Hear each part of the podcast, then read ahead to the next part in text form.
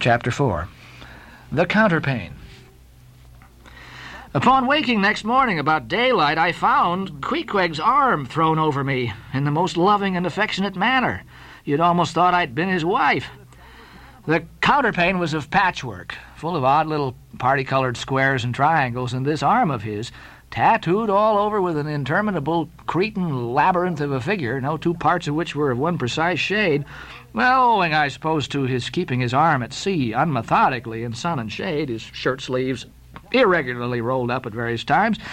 This same arm of his, I say, looked for all the world like a strip of that same patchwork quilt. Indeed, partly lying on it, as the arm did when I first awoke, I could hardly tell it from the quilt.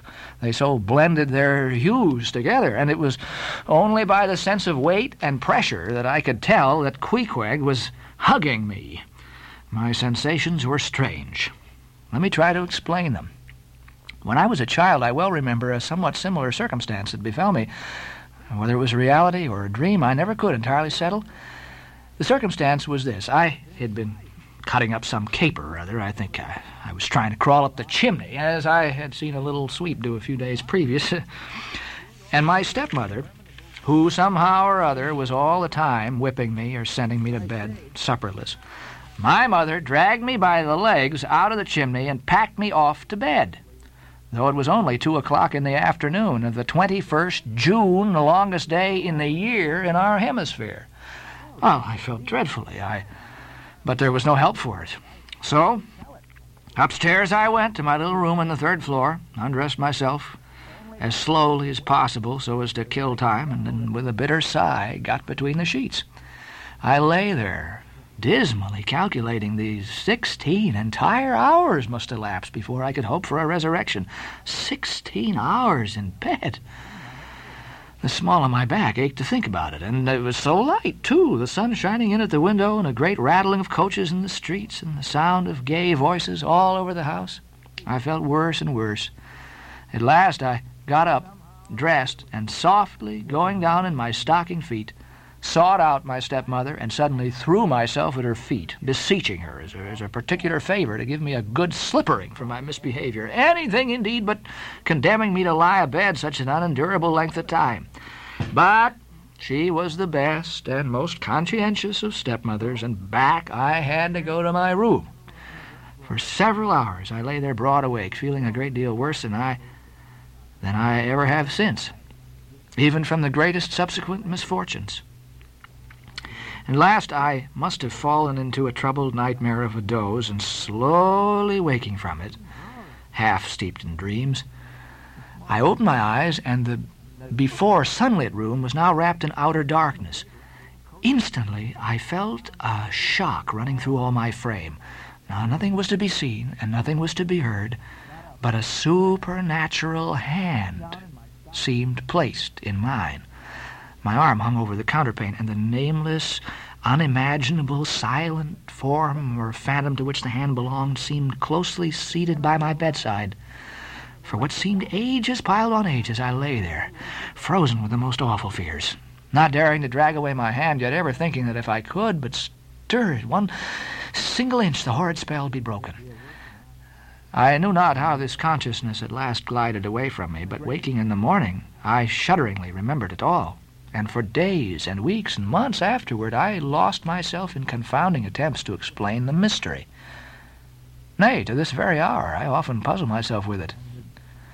Now, take away this awful fear, and my sensation at feeling the supernatural in hand and mine were very similar, in their strangeness, to those which I experienced on waking up and seeing Queequeg's pagan arm thrown round me.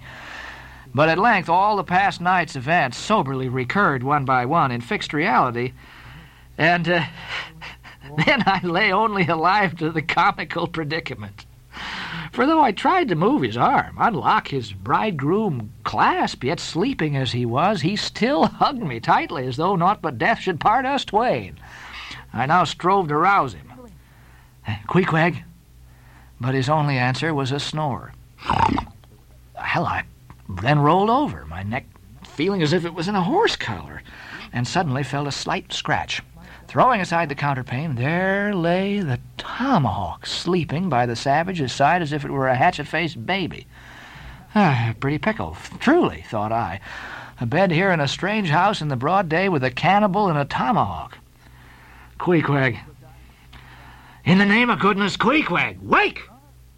At length, by dint of much wriggling and loud and incessant expostulations upon the unbecomingness of his hugging a fellow male in that matrimonial sort of style, I succeeded in extracting a grunt, and presently he drew back his arm, shook himself all over like a Newfoundland dog just out of water, and sat up in bed, stiff as a pikestaff, looking at me and rubbing his eyes as if he did not altogether remember how I came to be there though a dim consciousness of knowing something about me seemed slowly dawning over him. Meanwhile, I lay quietly eyeing him, having no serious misgivings now, and, and bent upon narrowly observing so curious a creature. When at last his mind seemed made up touching the character of his bedfellow, and he became, as it were, reconciled to the fact, he jumped out on the floor, and by certain signs and sounds gave me to understand that if it pleased me, he would dress first and then leave me to dress afterward, leaving the whole apartment to myself.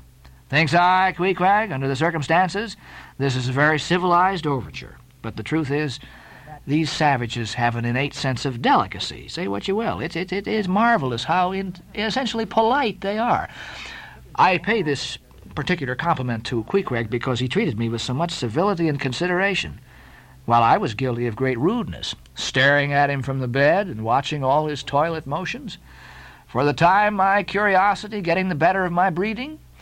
Nevertheless, a man like Queequeg you don't see every day, and he and his ways were well worth unusual regarding. He recommenced dressing at top by donning his beaver hat, a very tall one, by the by, and then, still minus his trousers, he hunted up his boots what under the heavens he did it for, I cannot tell, but his next movement was to crush himself, boots in hand and hat on, under the bed, when from sundry violent gaspings and strainings I inferred he was hard at work booting himself, though by no law of propriety that I ever heard of is any man required to be private when putting on his boots. But Queequeg, you see, was a creature in the transition state neither caterpillar nor butterfly. He was just civilized to show off his outlandishness in the strangest possible manner.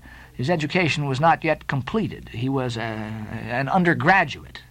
If he had not been a small degree civilized, he very probably would not have troubled himself with boots at all. But then, if he had not been still a savage, he never would have dreamt of getting under the bed to put him on.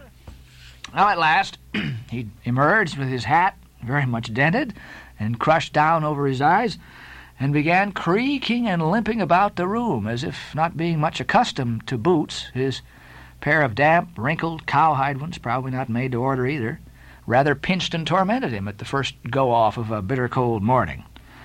Seeing now that there were no curtains to the window and that the street being very narrow, the house opposite commanded a plain view into the room, and observing more and more the indecorous figure that Queequeg made, staving about with little else but his hat and boots on, I begged him, as well as I could, to accelerate his toilet somewhat, and particularly to get his pantaloons as soon as possible. He complied, and then proceeded to wash himself.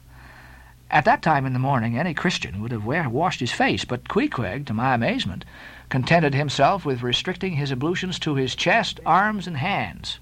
He then donned his waistcoat, and taking up a piece of hard soap on the washstand center table, dipped it into water and commenced lathering his face. I was watching to see where he kept his razor when, lo and behold, he takes the harpoon from the bed corner, slips out the long wooden stock, unsheathes the head, wets it a little on his boot, and striding up to the bit of mirror against the wall, begins a vigorous scraping, or rather harpooning, of his cheeks. Thinks I, Queequeg, this is using Roger's best cutlery with a vengeance. Afterward, I, I wondered the less at this operation when I came to know of what fine steel the head of a harpoon is made, and how exceedingly sharp the long, straight edges are always kept. The rest of his toilet was soon achieved, and he proudly marched out of the room, wrapped up in his great pilot monkey jacket, and sporting his harpoon like a marshal's baton.